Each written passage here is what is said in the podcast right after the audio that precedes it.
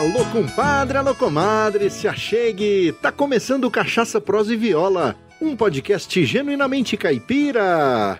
Eu sou Luiz Borges e a frase de para-choque de hoje é: Passarinho que come pedra, sabe o fiofó que tem. Arro, tranqueira! E por falar em passarinho, várias músicas caipiras têm como tema principal os pássaros, principalmente os canoros. Algumas canções falam sobre um único pássaro, outras juntam aquela passarada em forma de orquestra. Para você ter uma ideia, tem até dupla sertaneja que foi batizada com o nome de passarim.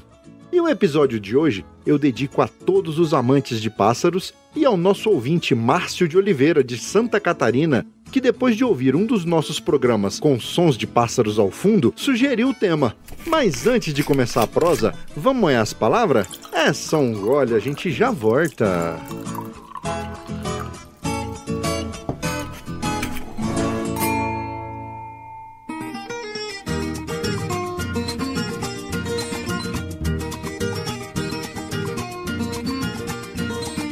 Compadre, comadre, em primeiro lugar, muito obrigado pela audiência. Sem você, o Cachaça Prosa e Viola não faz o menor sentido.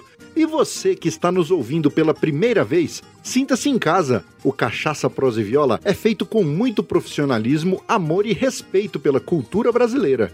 E não menos importante, quero agradecer aos nossos padrinhos, pessoas que enxergaram valor no conteúdo que produzimos e nos apoiam financeiramente. São eles: André Silva da Cachaça Orizona, Léo Lopes do podcast Radiofobia, Michael Monteiro de Curitiba, Paraná, Marcel Hatz, da loja Eu Amo Cachaça, Marcelo Fernandes, do Texas, Estados Unidos, Paulo Ozaki, do podcast Agro Resenha, professor Rogério Coimbra, do Mundo Agro Podcast, e Samuel Milanês, de Brasília, Distrito Federal.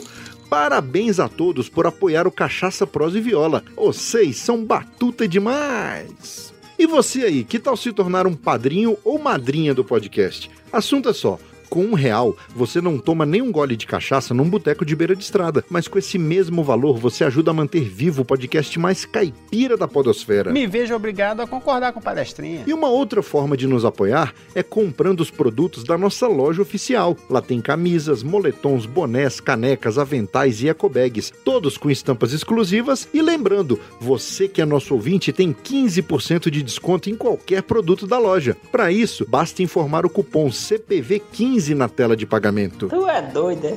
Aí você me pergunta, mas Luiz, como é que eu faço para ser padrinho ou então para acessar a loja oficial? Cara, só, é muito fácil, basta acessar o site cachaçaprosaeviola.com.br. Lá você encontra a nossa loja e os botões para apoiar. Além do que, você acha também todos os detalhes de cada episódio e tudo sobre o universo da cachaça e da viola. E no mais é isso. Vamos pro que interessa, porque a prosa de hoje é um oferecimento dos padrinhos do Cachaça Prosa e Viola. Amigo, faça um convite, top só se for agora. O meu rádio é diferente a antena não enrola. Em um mundo virtual, o seu tempo você controla. Busque lá nas internet e assunte meu podcast Cachaça, Prosa e Viola.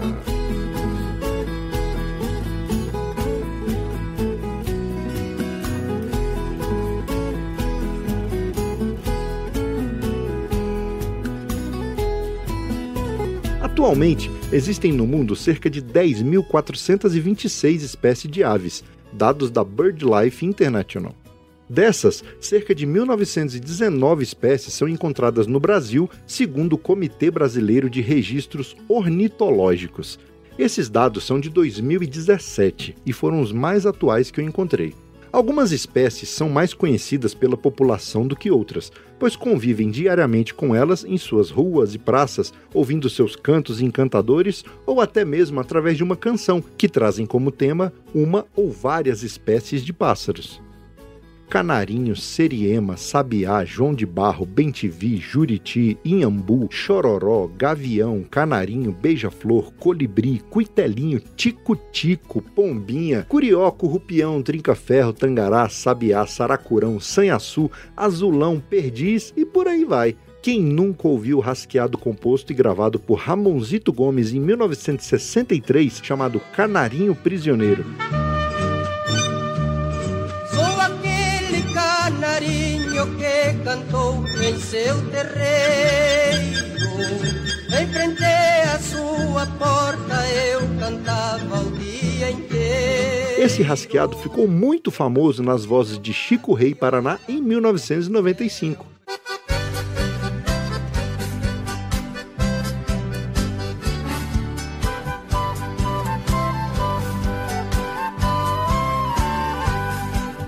A canção conta a história de um jovem sertanejo apaixonado que se compara a um canarinho que cantava na janela o dia inteiro, provavelmente fazendo serenatas para sua amada, mas que de repente se vê prisioneiro em uma gaiola, levado para a cidade e forçado a cantar em troca de dinheiro.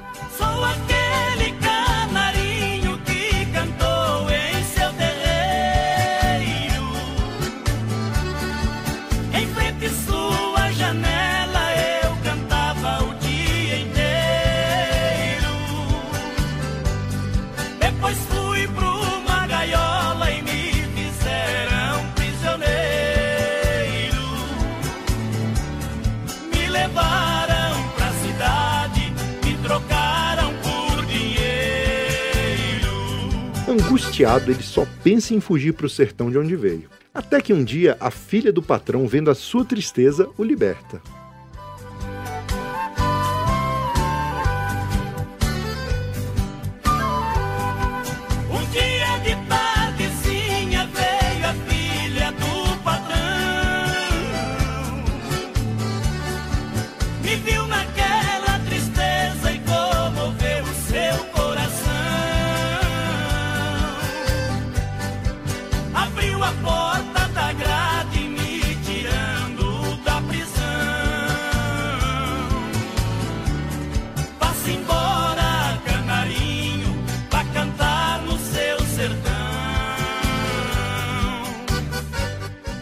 Canário da terra também é conhecido como canário da horta, canário da telha, canário do campo, chapinha, canário do chão, canário do reino, coroinha, cabeça de fogo e canarinho. O tamanho dele é de aproximadamente 13 centímetros e meio e pesa em média 20 gramas.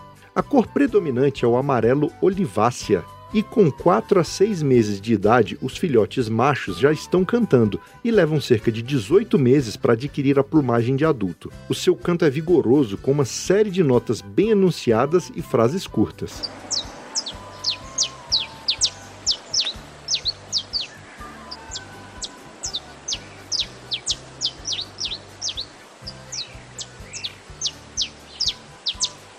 Pelo seu lindo canto, é frequentemente aprisionado como ave de cativeiro.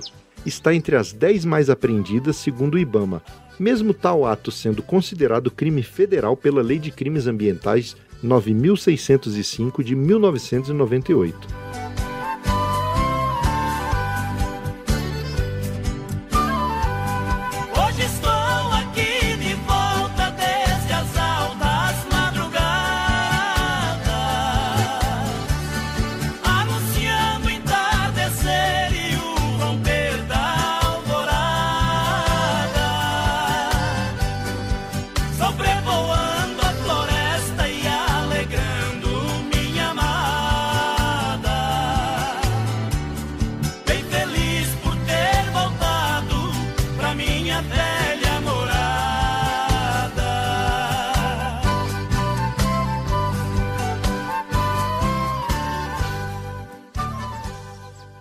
Canções citam o canarinho como tema. Uma que eu gosto muito é Canarinho do Peito Amarelo, nas vozes de Tibagi e Miltinho.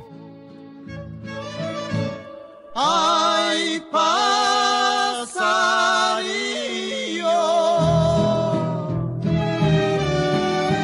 canarinho do peito amarelo, eu também sofro grande amargura amei uma criatura que hoje me faz sofrer como a. E uma outra interessante também é Canário Malandrinho nas vozes de Tião Carreiro e Paraíso. Sou um canário cantador, meu cantar é pra ela. Rolinha da fita preta, nunca vi coisa mais bela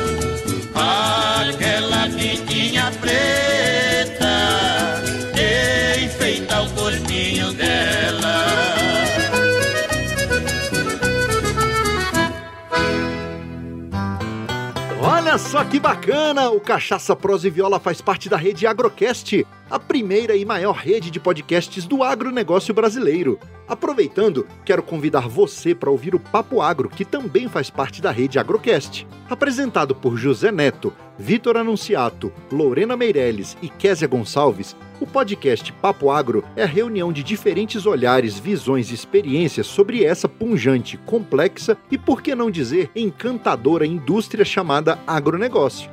Quer compartilhar ideias, discutir conceitos, explorar assuntos conhecidos ou não, sempre de uma forma descontraída e divertida, em áudio, vídeo, textos e todas as outras mídias que se conectam ao agro? Então, terminando esse episódio, procure no seu aplicativo favorito por Papo Agro e fique informado sobre o mundo do agronegócio.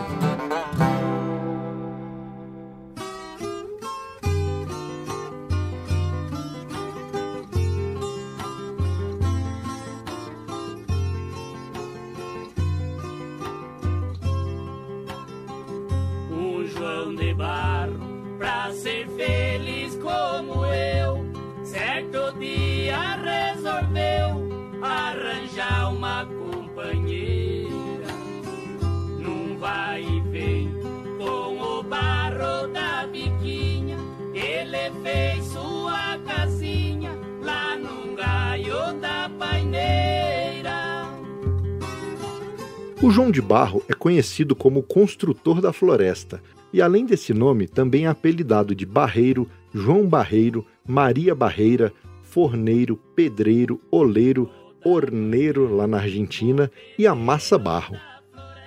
Tem esses nomes porque o seu ninho é construído com barro e pequenos gravetos secos. Em algumas regiões, a fêmea é conhecida como Joaninha de Barro, Maria de Barro ou Sabiazinho, o João de Barro é tido como passarinho trabalhador e inteligente. Dizem até que ele sempre faz o ninho com a porta virada para o lado contrário da chuva e que defende esse ninho com bico e garras. Seu canto parece uma gargalhada.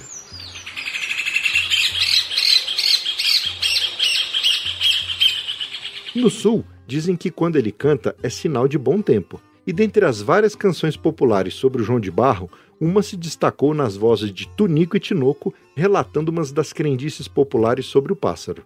A história é que, se o macho for traído pela fêmea, ele pode trancá-la dentro do ninho para sempre como punição. Vai assuntando.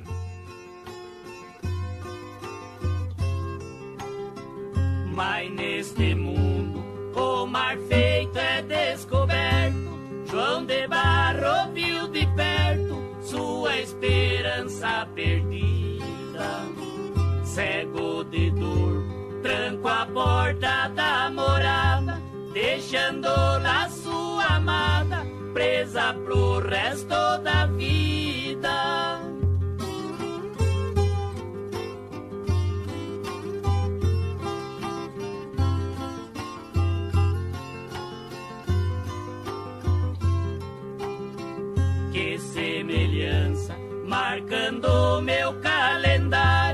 Só que eu fiz o contrário do que o João de Barro fez. Nosso Senhor me deu karma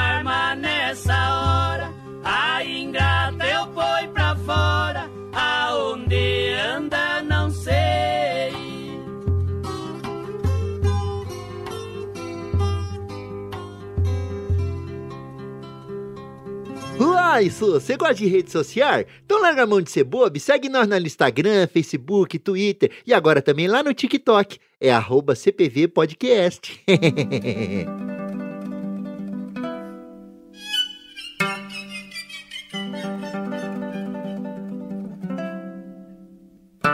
Conhecida também como Sariema lá no Ceará e Seriema do Pé Vermelho, o nome Seriema deriva das palavras em tupi Saria Am, que significa crista levantada. É uma ave típica dos cerrados brasileiros. Sua plumagem é cinza amarelada com finas riscas escuras, o abdômen um pouco mais claro, bico e pernas vermelhos. Ela tem a crista formada por um tufo de penas longas com cerca de 12 centímetros e é uma das poucas aves que possuem pestanas. Possui porte imponente e cauda longa, atinge uma altura média de 70 centímetros, podendo chegar a 90 centímetros de comprimento e pesar até 1,5 kg. O porte dos jovens pode ser igual ao dos adultos, e para diferenciá-los, a cor dos olhos é uma das melhores maneiras. Nos adultos, os olhos são acinzentados. Já nos jovens, são amarelados, podendo a cor do bico ser em tom mais escuro. O seu canto é marcante e pode ser ouvido a mais de um quilômetro.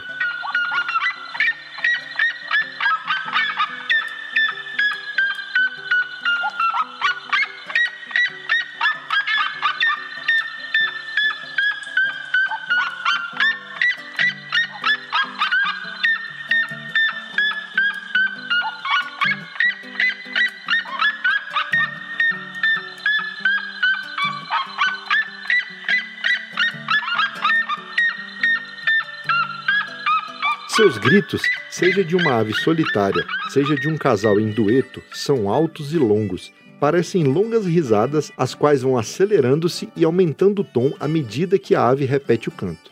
Pode permanecer gritando por vários minutos a fio. E quem nunca viu aí no meio do cerrado uma siriema cantando? É bonito, né? E a siriema inspirou diversas canções pelos rincões do Brasil, Exemplo bastante típico é esse trecho da canção Seriema, de autoria de Nhopai e Mário Zan, gravada por vários artistas sertanejos. Ó Siriema do Mato Grosso, teu canto triste me faz lembrar daqueles tempos que eu viajava. Tenho saudade do teu cantar. Ó Siriema do Mato Grosso, teu canto triste me faz lembrar daqueles tempos que eu viajava. Tenho saudade do teu cantar.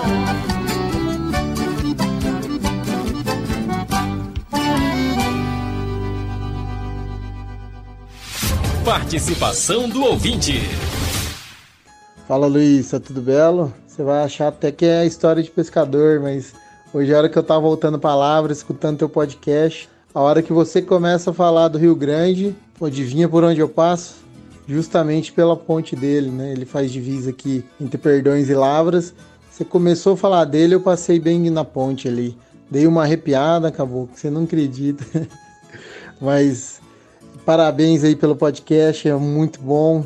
E eu já, uma das coisas que a agronomia me deu foi gostar de moda de viola e cachaça. Graças ao podcast, pelo menos a moda de viola, eu continuo escutando. A cachaça ainda estou precisando reabilitar, mas logo, logo na volta. Parabéns pelo trabalho aí, sucesso. Ô, oh, rapaz, esse aí foi o Pedro Peixe, lá do podcast Tatu da Fruta. E Pedrão, eu não sei não, hein? Tô achando que isso aí foi história de pescador. não, mas é brincadeira. Realmente, na hora que ele passou pela ponte, eu tava falando exatamente sobre o Rio Grande e ele me mandou um áudio todo arrepiado. E Pedro, aquele abraço, meu amigo, e muito sucesso para você e para toda a turma aí do Tatu da Fruta. E se você quiser mandar um áudio, é só acessar o site cachaçaproseviola.com.br. Manda lá seu comentário em áudio que eu toco aqui no programa. E vamos voltar para a prosa, porque o papo hoje sobre pássaro tá muito interessante.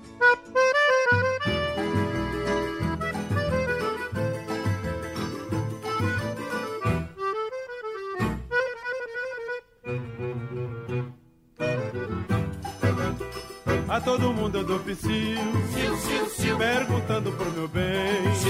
Tendo o coração vazio, viva assim da psiu, sabiá vem cá também. O sabiá é a ave símbolo do estado de São Paulo e também é considerada por muitos a ave símbolo do Brasil.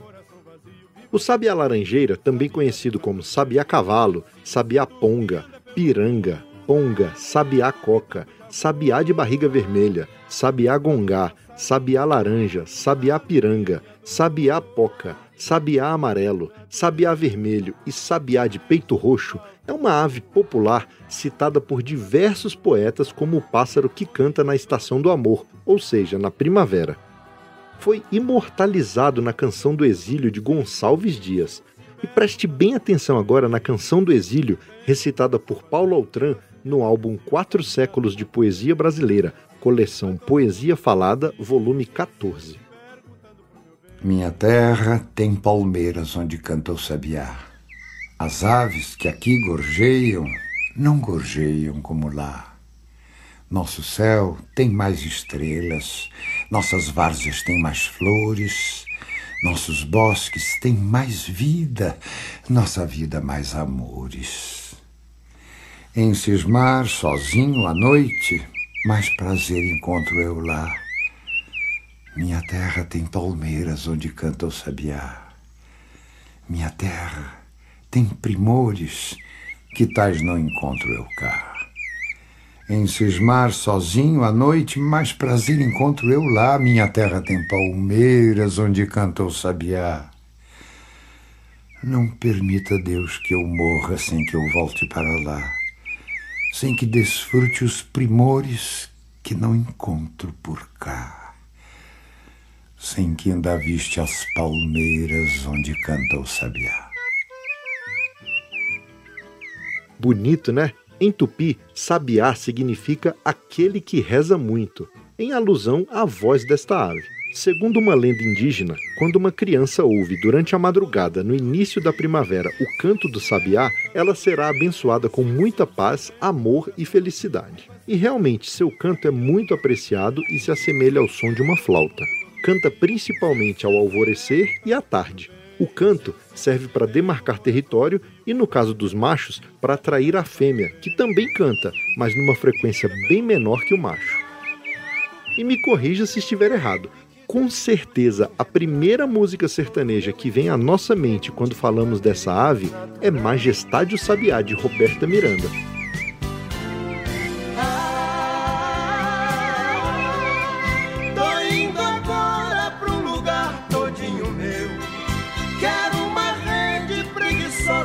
Deitar.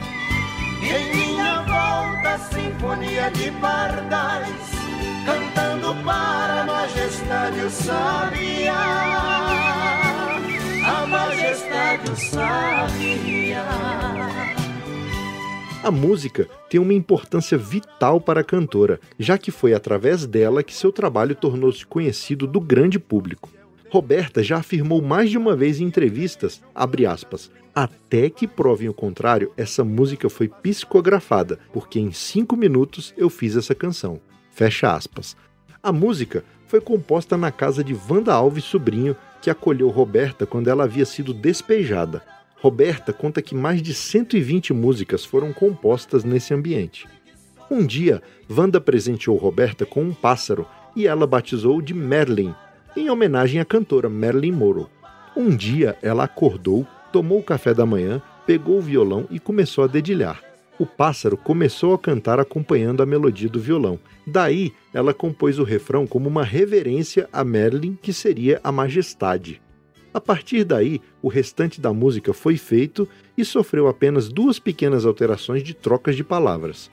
E apesar das dificuldades financeiras, Roberta sempre recusou-se a vender suas composições. Em 1985, A Majestade o Sabiá foi gravada pelo cantor Jair Rodrigues, alcançando enorme êxito, vendendo quase um milhão de cópias. E logo a seguir, Roberta Miranda conseguiu gravar seu primeiro LP.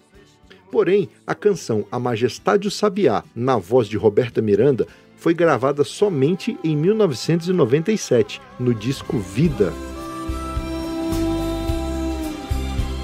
Tô indo agora pro lugar todinho meu. Quero uma rede preguiçosa pra deitar. Em minha volta, a sinfonia de pardais, cantando para a majestade o sabiá. A majestade o sabiá.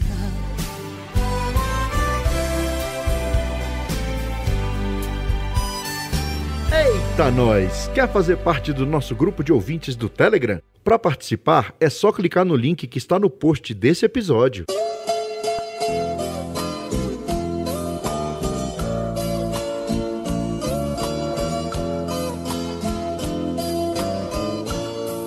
Os passarinhos enfeitam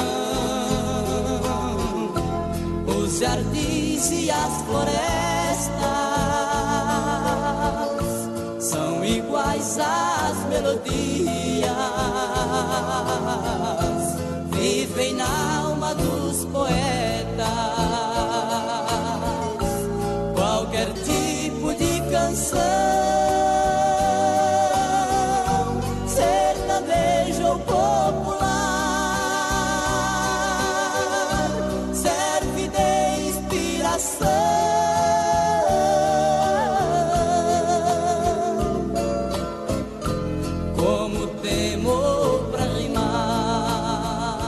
Essa maravilhosa canção escrita por Vital e Chico Lau, chamada Obras de Poeta, ficou famosa nas vozes de Chitãozinho Chororó, que aliás são nomes de pássaro, e nós vamos contar essa história daqui a pouquinho. O fato é que Obras de Poeta traz em sua letra 10 espécies de pássaro.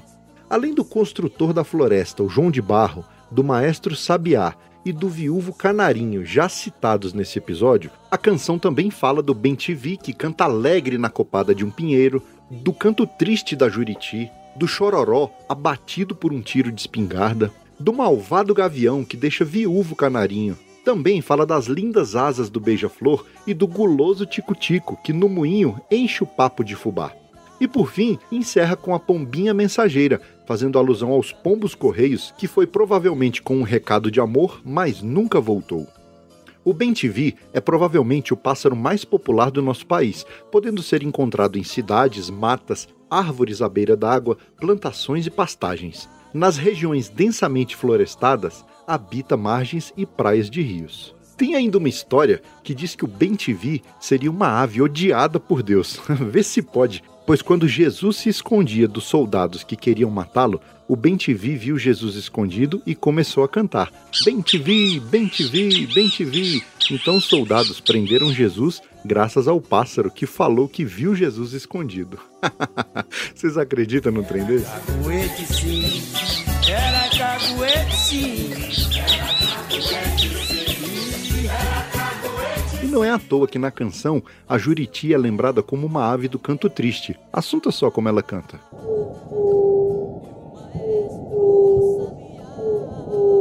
Pois é, muito arisca, ela logo voa e se esconde, sendo que na maioria das vezes notamos sua presença pelo canto característico, que é melancólico e repetitivo. E esse som deu origem ao seu nome popular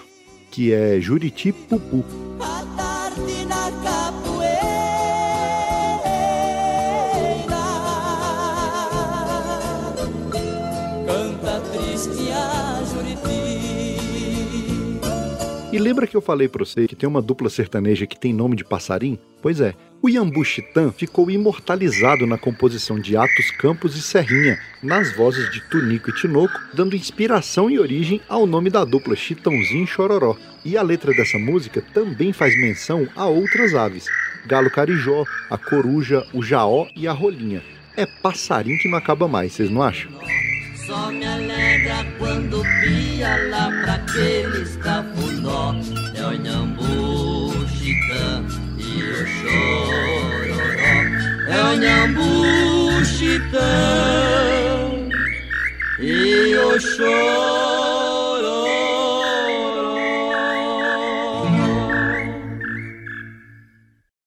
Carcará, pega, mata e come. Carcará não vai morrer de fome. Carcará, coragem do que homem. Carcará, pega, mata e come. Carcará. E o malvado gavião que deixa viúvo canarinho? Ele também é conhecido como carcará, carancho, carcarai, gavião de queimada e gavião calçudo. O carcará não é taxonomicamente uma águia, e sim um parente distante dos falcões. É tanto visto sozinho como em bandos numerosos em redor de mamíferos e carcaças. Ocorre em campos abertos, como cerrados, borda de matas, inclusive nos centros urbanos de grandes cidades. Isso porque ele é um predador também da pomba ou daquele pombo urbano que a gente está acostumado a ver nas cidades aí. E Carcará também é o nome de uma canção composta por João do Vale e José Cândido, que ficou famosa na voz de Maria Bethânia. A canção descreve o hábito da espécie de caçar em queimadas. Por isso esse nome, né? Gavião de Queimada.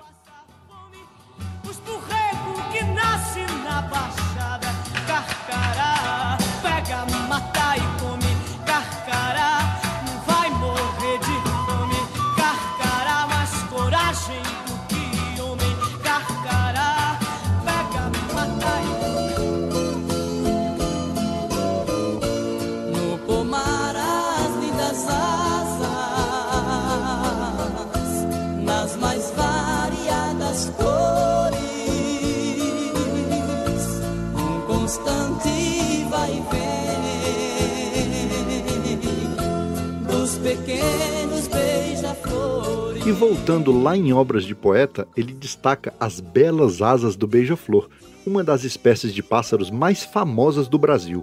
O beija-flor chama atenção por seu corpo delicado, bico alongado e o seu jeito de voar.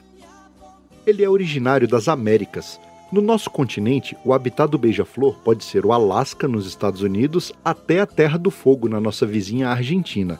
Ao todo, são mais de 320 espécies, sendo que a maior parte delas vive em climas tropicais e subtropicais, em especial no Brasil e no Equador. Você já ouviu falar em colibri e? Apesar de pouco usados pela maioria das pessoas no dia a dia, esses termos indígenas relativamente familiares também servem para designar algumas espécies de beija-flor. Outros nomes comuns para falar do beija-flor são cuitelo, mais utilizado no Mato Grosso do Sul e Mato Grosso, pica-flor, chupa-flor e ariramba. Outra das curiosidades sobre o beija-flor é que o peso do coração dele equivale a 5% do peso total de seu corpo. Pode parecer pouca coisa, mas para se ter uma ideia, o peso do nosso coração não ultrapassa a marca de 0,5% do nosso peso total. O fator faz com que o beija-flor tenha uma circulação sanguínea mais eficiente e, portanto, melhor irrigação dos músculos, o que é importante para manter o seu voo. Ser capaz de ficar suspenso no ar está entre as curiosidades do beija-flor, mas pouca gente sabe o quanto ela é realmente fascinante. A aptidão só é possível graças a um conjunto de particularidades orgânicas que inclui batimentos cardíacos e metabolismo acelerados alimentação especial, ossos fundidos e alongados nas asas, ombro com rotação de cerca de 180 graus e o bater das asas dele é rápido e em formato de oito. Uma outra curiosidade muito interessante sobre o beija-flor é que se trata da única espécie de ave que consegue voar para trás. Com aproximadamente 6 centímetros de comprimento e peso inferior a 2 gramas, a colibri-abelha cubano é considerada a menor espécie de pássaro existente. Originária de Cuba, a espécie só pode ser encontrada no país, onde também é conhecida como beija-flor helena ou zunzuncito. Para conseguir voar, o beija-flor precisa de leveza, logo ele não pode comer muito, certo? Errado! Por causa do seu metabolismo acelerado, um dos hábitos do beija-flor é comer de 5 a 8 vezes por hora, alimentando-se de uma quantidade de comida que pode representar de 8 a 10 vezes o peso do seu corpo. Essa alimentação, no entanto, é bem diferenciada. 90% da comida para beija-flor é baseada em néctar, o que garante a rápida liberação de energia para o organismo. O restante vem de pólen e pequenos invertebrados. Isso acontece porque algumas espécies de beija-flor chegam a bater suas asas até 80 vezes por segundo, Porém, as câmeras tradicionais captam somente cerca de 30 quadros por segundo, e é por essa razão que mesmo a câmera lenta tradicional não consegue mostrar todos os movimentos da asa de beija-flor. Para isso é necessário o uso de câmeras especiais com captação de mil quadros por segundo, são as famosas super câmeras lentas. E o beija-flor tem um grande papel no ecossistema. Ao encostar sua cabeça nas flores para sugar o néctar, ele absorve também pólen no seu bico. Dessa forma, quando vai se alimentar em outra planta, ele espalha a substância, contribuindo para a reprodução das plantas, ou seja, o néctar para beija-flor acaba sendo também uma espécie de néctar para as plantas. Diversas espécies de beija-flor não permanecem a vida toda na mesma região, por causa da escassez de alimentos típica em determinadas épocas do ano, muitas delas migram para outros locais uma vez por ano. Foi pra nunca mais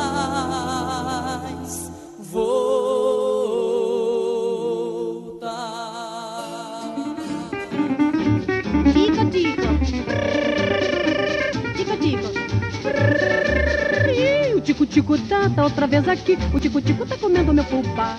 Se o tico-tico tenta que se Ainda voltando lá na canção Obras de Poeta, vocês lembram da parte que fala lá que o Tico-Tico enche o papo de fubá? Pois é, isso lembra alguma coisa para vocês? A canção Tico Tico no Fubá, composta em 1917 por Zequinha de Abreu, é um chorinho de fama internacional.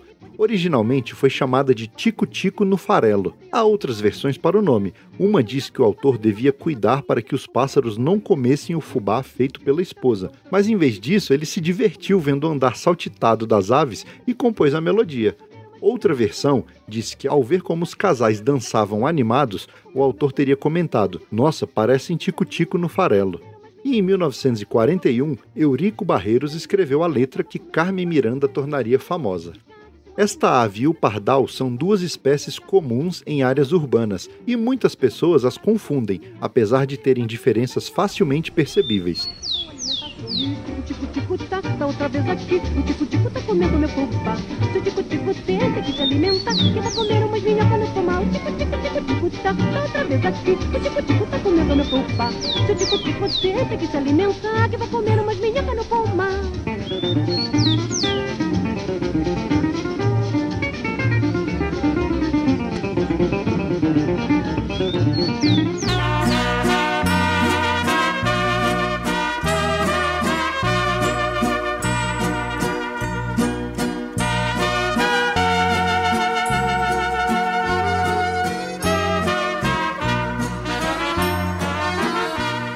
A pombinha mensageira que foi para nunca mais voltar? Também conhecido como pombo comum ou pombo das rochas. Essa espécie é originária da Eurásia e África e foi introduzida no Brasil no início da colonização portuguesa. E virou praga aqui pelas cidades, hein? E olha só, ela vive até 16 anos. O peso é em torno de 238 a 380 gramas. E este pombo tem muitas variações na coloração, podem ser pretos, brancos, cinzas, azulados, marrons, enfim. Na rua vocês percebem, né? Tem uma variação enorme de cores aí para esses pombos. Mas antes de ser praga, esses pombos já foram usados como pombos correio. E ele é uma variedade domesticada desse mesmo pombo, que é o pombo comum. Isso é possível porque eles têm uma capacidade de retornar ao seu lugar, o que significa que geralmente ele irá retornar ao seu ninho, e eles foram muito usados durante a Primeira Guerra Mundial para comunicações no campo de batalha. Mas há relatos que por volta de 3 mil anos antes de Cristo, pombos correios eram utilizados para troca de mensagens no Egito Antigo, se utilizando de seu senso único de orientação. Mensagens eram amarradas nas patas dos animais e então eles eram soltos para voarem de volta ao seu ninho original. Por volta do século XIX, os pombos correios já eram extensivamente utilizados para comunicações militares. E como referência aos pombos correios, você ouve aí nas vozes de Tibagi e Miltinho, Pombinha Branca.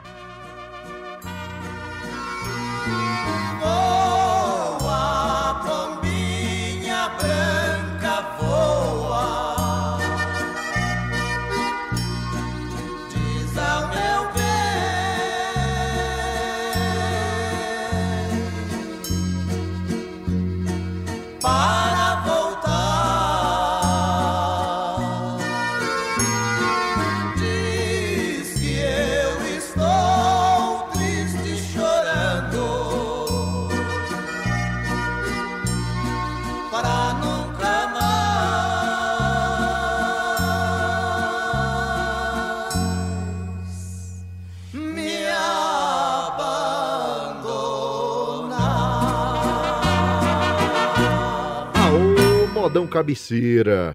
Para ouvir essa e todas as modas que já tocaram aqui no podcast, é só assinar as playlists Cachaça, Prosa e Viola no Spotify ou no Deezer.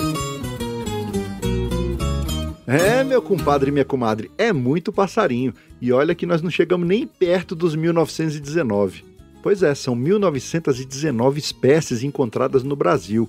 E é impossível a gente falar de todos esses pássaros num programa. Mas quando eu fui pesquisar para fazer a pauta desse episódio, eu me deparei com um site muito interessante. É o Wikiaves. Eu vou deixar o link aqui no post e lá sim vocês vão encontrar as 1919 espécies que são encontradas aqui no Brasil. Lá tem todas elas catalogadas. E o interessante é que o site é colaborativo. Ou seja, se você também é um observador de pássaros, gosta de fotografar e capturar em áudio o canto dessas aves, você pode se cadastrar no Wikiaves e enviar as fotos, os vídeos e também conhecer mais informações sobre todos os pássaros que tem lá. E agora eu deixo vocês aí com a versão instrumental de Cuitelinho, interpretada por Eliel Carvalho. E ao fundo eu vou colocar o som dos pássaros aí que foram citados no episódio de hoje. 嗯。